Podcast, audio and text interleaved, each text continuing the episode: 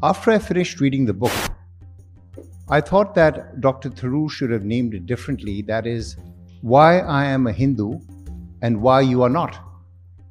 Because Dr. Tharoor seems to have appointed himself as the licensing authority of Hinduism to decide who falls within this faith and who he has to view with disfavor. Now, I request Sri Rahul Sur, former IPS officer and former United Nations official, to add their comments.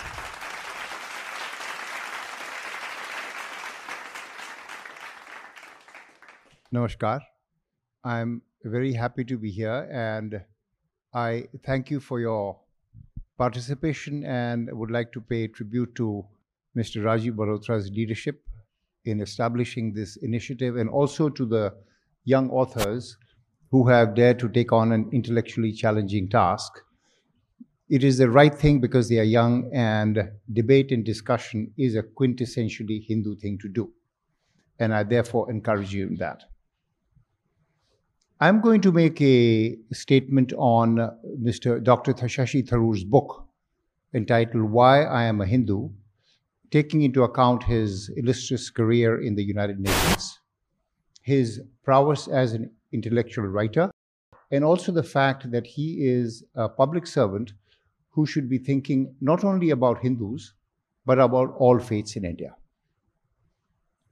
After I finished reading the book, I thought that Dr. Tharoor should have named it differently. That is, why I am a Hindu and why you are not. Because Dr. Tharoor seems to have appointed himself as the licensing authority of Hinduism to decide who falls within this faith and who he has to view with disfavor. So I would like to give you six points of disagreement which I have with him, which are clearly not exhaustive. Point number one is Dr. Tharoor is highly inconsistent in his approach towards reform in Hinduism. In this book, he talks about the great souls of Hinduism and he says how their flexibility and openness led them to face the internal and external challenges that their, that their faith had to face. All of these great souls of Hinduism meet with his approval he talks about Adi Shankaracharya's responding to Buddhism. He talks about the saints and the poets of the Bhakti movement, about Raja Ram Mohan Roy, Vivekananda, Gandhi, and says that Hinduism response to Islam, which I quote, expressed contempt for Hinduism's diversity, contempt for its pluralistic doctrines and coveted treasures was renewal. At the same time, he says that Hinduism was extraordinarily strong in its defense because of its flexibility. But of course, he disapproves of political Hinduism, which he calls Hindutva. Let us apply this logic to his arguments. If Hinduism was successful in the past because it made internal change, changes when it was faced with external challenges, then if the situation requires the addition of a political dimension for the defense of Hinduism, why does he disapprove of this? His answer is because Hinduism was never political and therefore never should be. Now, the essence of this argument is that something cannot be done because something was never done in the past. This is the weakest of all arguments. Point number two. He accuses the followers of Hindutva as narrow minded bigots and purveyors of hate. This is a very, very serious charge.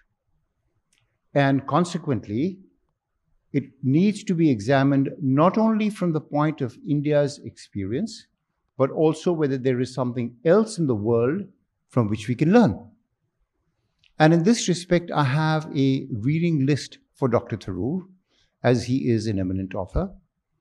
The first, I suggest that he read what, what Mr. Shahid Ahmad, a Muslim and the former foreign minister of Maldives, has said before the United Nations Commission, Commission on Human, Human Rights Council as the United Nations Special Rapporteur for Freedom of Religion and Belief. And I quote Criticism of the ideas, leaders, symbols, or practices of Islam is not in itself Islamophobia, and that international human rights law protects individuals and not religions. End of quote. After this, I suggest that Dr. Shashi Tharoor read a Time magazine interview which was published in 2017 with the General Secretary of Indonesia's largest Muslim organization. And Indonesia is the world's largest Muslim country. And I quote him to be precise. He says, Within the classical Islamic tradition, the relationship between Muslims and non Muslims is assumed to be one of segregation and enmity. And the extent that Muslims adhere to this view of Islam, it renders them incapable of living harmoniously and peacefully within the multicultural and multi religious societies of the 21st century. End of quote.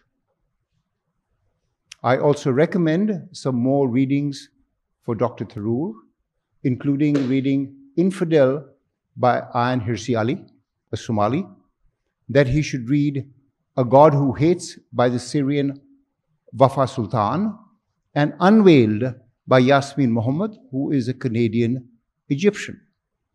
All these brave Muslim women recount in their books how they were taught to hate the others simply because they were not of the faith.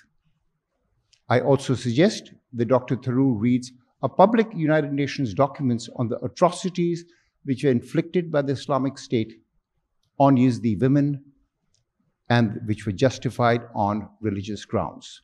If after all this, Dr. Tharoor wants to have a discussion with me on where the hate originates, I would be happy to have the discussion. Third, Dr. Tharoor tries to put a positive spin on Indian secularism, says that it cheerfully embraces financial support to minority institutions in the persistence of personal law. Is Dr. Tharoor aware that as a former United Nations official, that the United Nations position on polygamy is that it is violates the human rights and equality rights of women and it should be abolished. This is not a Hindutva demand. This is a demand which has been accepted by the international community. Dr. Tharoor thinks that Hindutva looks only to recreate past glories. This is totally incorrect. In fact, the exact opposite is true because right now we have a prime minister who not only talks very enthusiastically about the future, but he's doing something about it, and also while seamlessly connecting it to the past.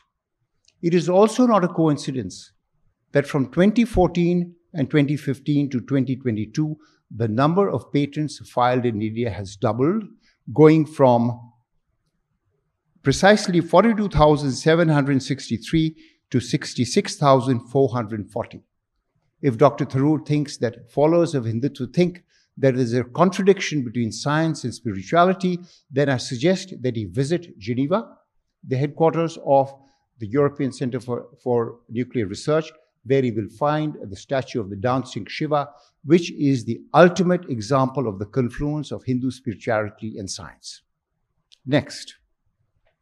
He accuses the BJP of appropriating the legacy of Sardar Vallabhbhai Patel.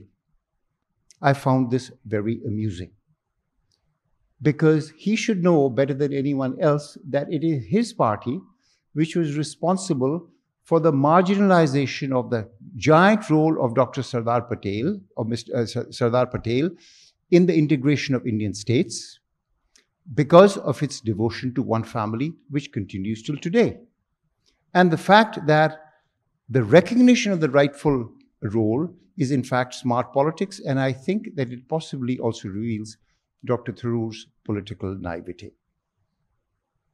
Next, he defends the artist, well known artist M.F. Husain, who, as you might recall, had drawn paintings of Indian goddesses unclad.